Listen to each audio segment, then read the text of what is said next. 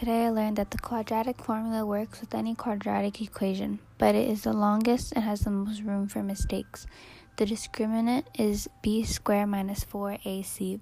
The method of solving quadratic equations I prefer using is the quadratic formula, formula because it works with any equation no matter what.